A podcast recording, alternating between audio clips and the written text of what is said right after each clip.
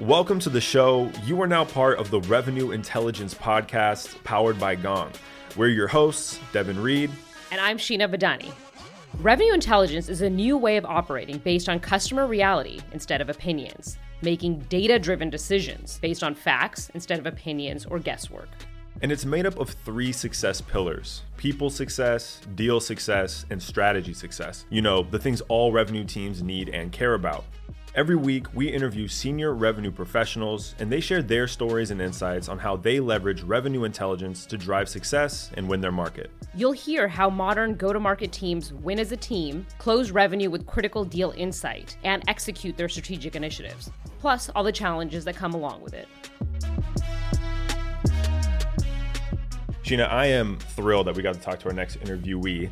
We met him at Celebrate, the Revenue Success Summit, which was our first annual conference. Yep. And he was a part of our panel, CRO panel, how top tier CROs build revenue teams.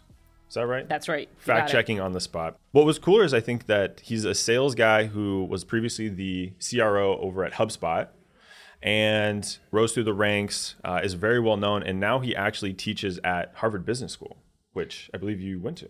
I did. And he teaches a great class on sales, specifically sales and technology, which did not exist when I was there. Yeah. So I part of me wishes I could go back and take the class, but I am also very happy to be working. maybe, maybe he'll let you crash course it. Um, I think it's cool too because in the interview he talks about not just teaching at HBS, but teaching HBS a thing or two about sales and technology, and it sounds like he really raised the bar there for kind of like you said what they offer. Exactly. And I think it's also just a trend that we're seeing that folks who are coming out of business school and graduate school in general realize the criticality of sales. Yeah. And that's how their business is going to grow and succeed. It's not just about the strategy, it's Right. not just about investing. You have to operate and execute extremely well. Yeah, and, and that should help bring you know like a new breed of higher quality salespeople because a lot of people, myself included, kind of fell into sales, and there wasn't necessarily a lot of like um, you know educational tracks at colleges to say, hey, here's how to be great at sales. It was kind of like you go into business and then maybe you jump into marketing or maybe jump into sales. So uh, pr- pretty exciting. Um, another thing that was really interesting is what he said. You know, he he's the founder of Stage Two Capital, and something that he focuses on is the go to market strategy, the type of coaching that not a lot of investors are giving, right? They give you cash, they give you some general kind of guidance, and I'll let him kind of talk more about it in the interview. But he said they lack a certain type of counsel. Mm-hmm. you know, I think one of the things that I really loved about meeting Mark um, was that he's super authentic, super humble, given mm-hmm. the success that he's had across his various you know ventures mm-hmm. and experiences, and even on stage in the panel, um, he was top notch. Like if you talk to any of the attendees. Most of them ranked the CRO panel as their favorite session. Yeah, mine too. and they thought, uh, you know, Mark was just great on stage. So it was a pleasure to have him there at the event as well. Yeah, I got to hang out with him backstage, and he is very cool. Like he's just a cool guy. So, you know, some people walk in the room, you're like, this person's infinitely cooler than I'll probably ever be. Uh, that that was Mark. He, he had a lot of confidence. Really cool guy. Uh, well, cool. Let's dive into the interview. And uh, something to look out for is he said there's something that many investors lack. Yes, lack, and that's a certain type of counsel. Let's uh, see what it is. Hi, this is Sheena Badani with Gong, and I'm joined here with Mark Roberge, who is the founder of Stage 2 Capital. He's also on the faculty at Harvard Business School, which is my former alma mater as well. Um, and would love to, you know, first of all, thank you for joining us here at Celebrate, which is our first um, industry conference here at the beautiful SF Jazz San Francisco. Um, You betcha. This is great. Great conference. A lot of fun. Glad you're enjoying it so far. So, why don't you tell us a little bit about the evolution of your career? You spent many years running sales at HubSpot, and now you are in academia and you're an investor. Um, what was part of that? You know, what was that decision making that was involved, and how do you manage um, this? You know, kind of this new world now outside of sales. Geez, uh, everything was uh, so serendipitous. I started my career uh, as an engineer. Um, I studied engineering undergrad. I wrote code for the first two years of my career, and then fell in love with entrepreneurship. This is back in the big bubble and bust. Um, went to business school myself at MIT to like study entrepreneurship. Started a bunch of companies and um, met the founders of HubSpot when I was a student. So I joined as the fourth employee. Halligan was like, I just need you to sell. So that's how I got into sales. And then just built a big team over eight, nine years and took it public. And I got very lucky that that was at a time where the older way of selling of just mm-hmm. deploying expensive field sales teams, there's very little CRM adoption, very little data. Mm-hmm. Shifted toward SaaS and inside teams where the salesperson was completely dependent on the CRM. So you had lots of data. Mm-hmm. So now walks in this like MIT geek that um, has lots of data for the first time in, in a sales org, and you're able to innovate just running revenue through a very data driven mindset. So got just super lucky that everything I'd done in my career up until that point was highly leverageable in you know with with a bunch of peers rethinking how sales could be run. And then um, I was really tired after that, you know, nine or ten years. I'm sure. I needed a break and was actually, you know, wrote a book about um, the, the process. And then Harvard Business School approached your, you know, your great alma mater, uh, me about building a sales class and joining the curriculum because so many students are interested in entrepreneurship. And geez, that sounded like a perfect fit for where I was going next, just wanting to give back and help the next generation of entrepreneurs. And um, as you know, all business schools look to HBS for curriculum, for cases, et cetera. So not only was it an opportunity to define how HBS teaches sales, but you know, help structure how all business schools, which is just such a hu- humbling experience to be able to do.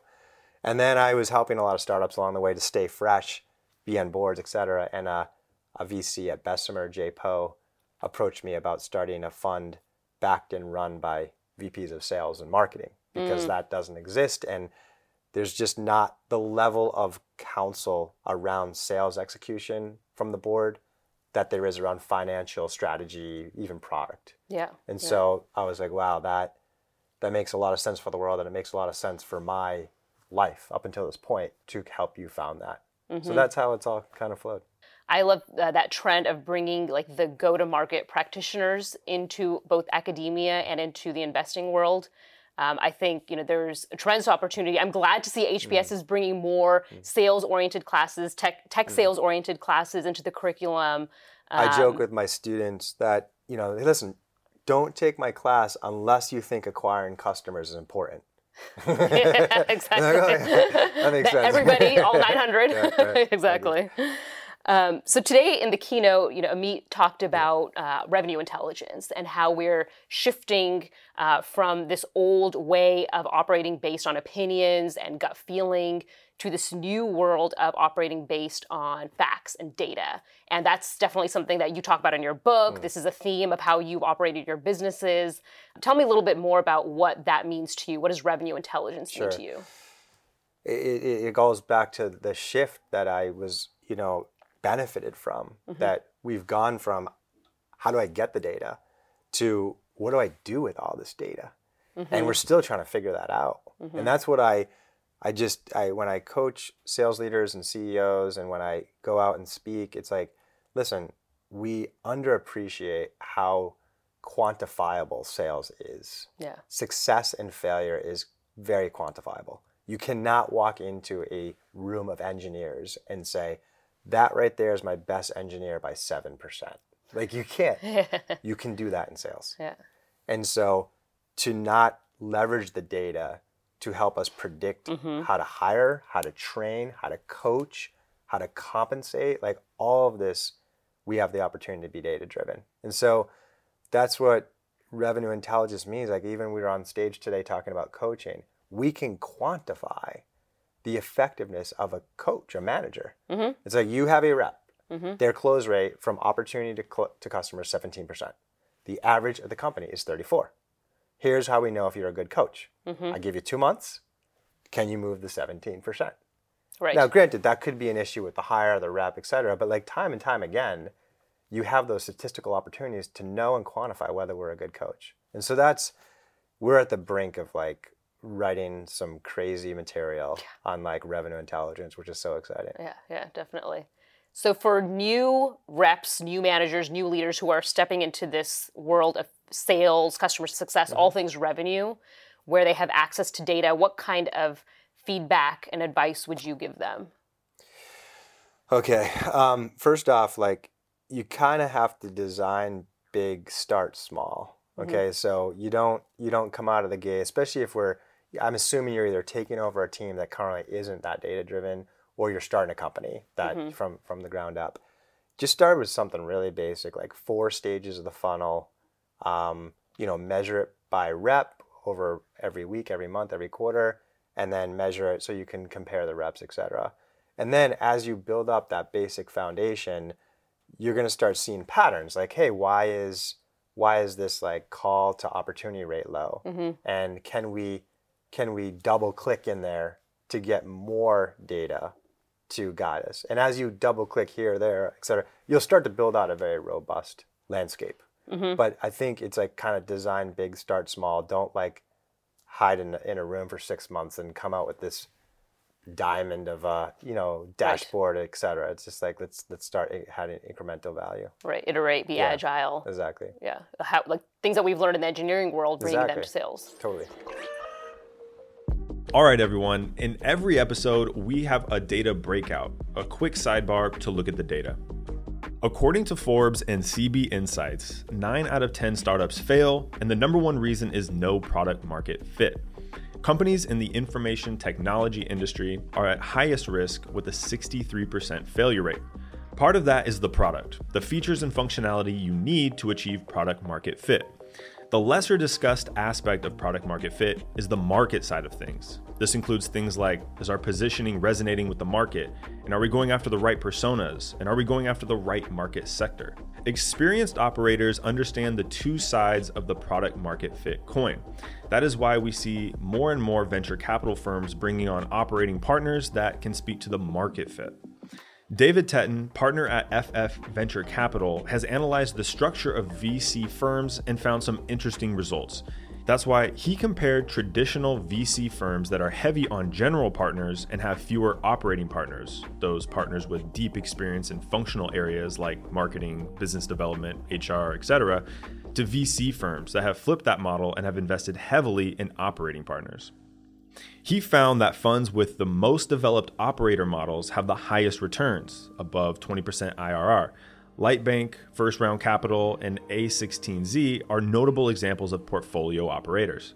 In summary, having operating experience in your board helps de risk your startup and increase odds of survival and ultimately success. So you were just on the CRO panel, and I'm fascinated with the role of the CRO. It's a mm. new, it's a new role. Uh, you know, it's it's the evolution of taking the VP of sales and giving them more responsibility. You need additional skills to even be in that function, and actually, you don't even have to only come from sales to be the CRO.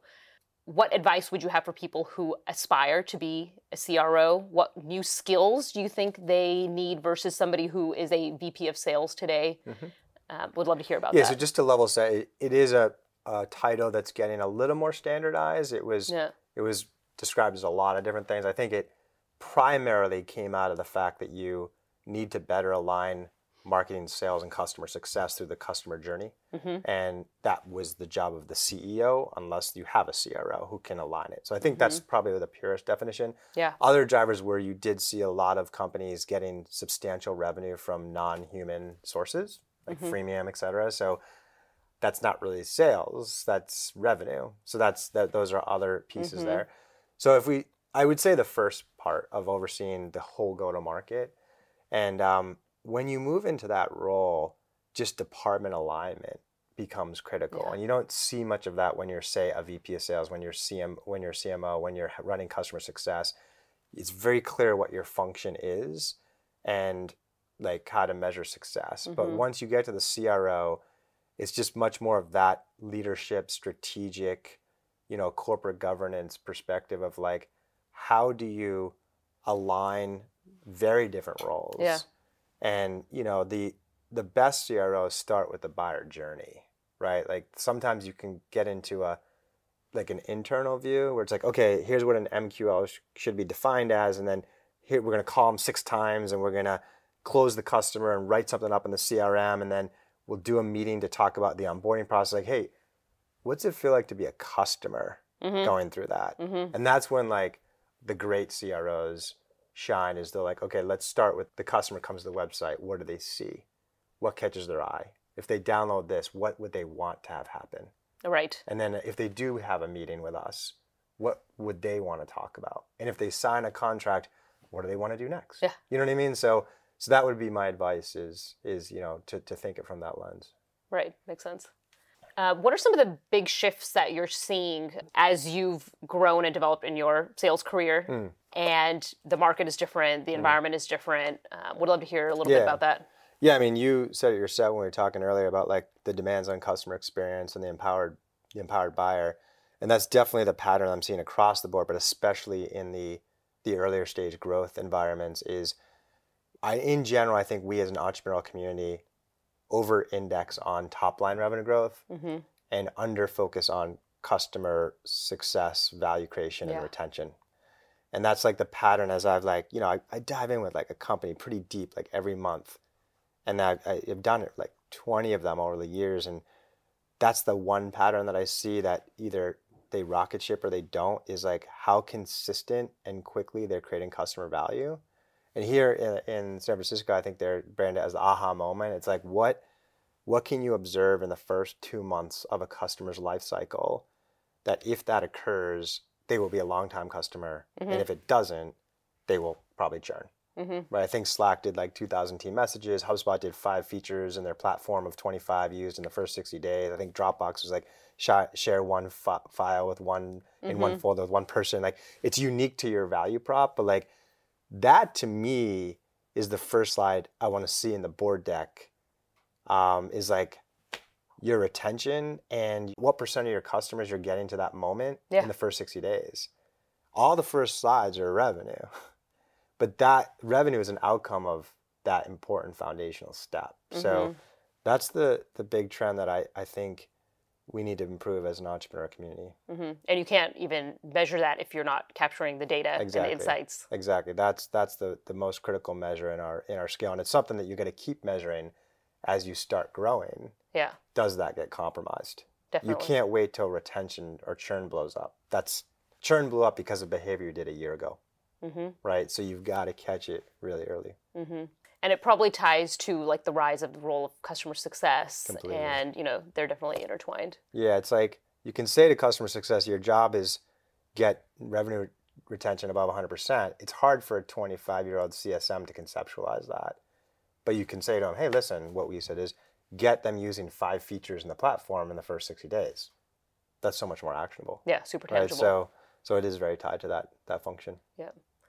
Well, thanks so much, Mark. It was a pleasure to chat with you today, and I hope you can get back to the conference and enjoy some of the next upcoming sessions. I look forward to it. Thank you. Thanks so much. Every week, we leave you with a micro action. It can be as simple as something to think about or an action you can put into play today. 2020 planning is upon us, and that often means new initiatives, new pricing models, new pitch decks, new technologies. If you have a new sales motion, what are you trying to accomplish? And just as importantly, are your sellers aligned with you on that goal? Salespeople often know their clients better than anyone in the organization, and this shift might cause friction if they don't understand the why behind it.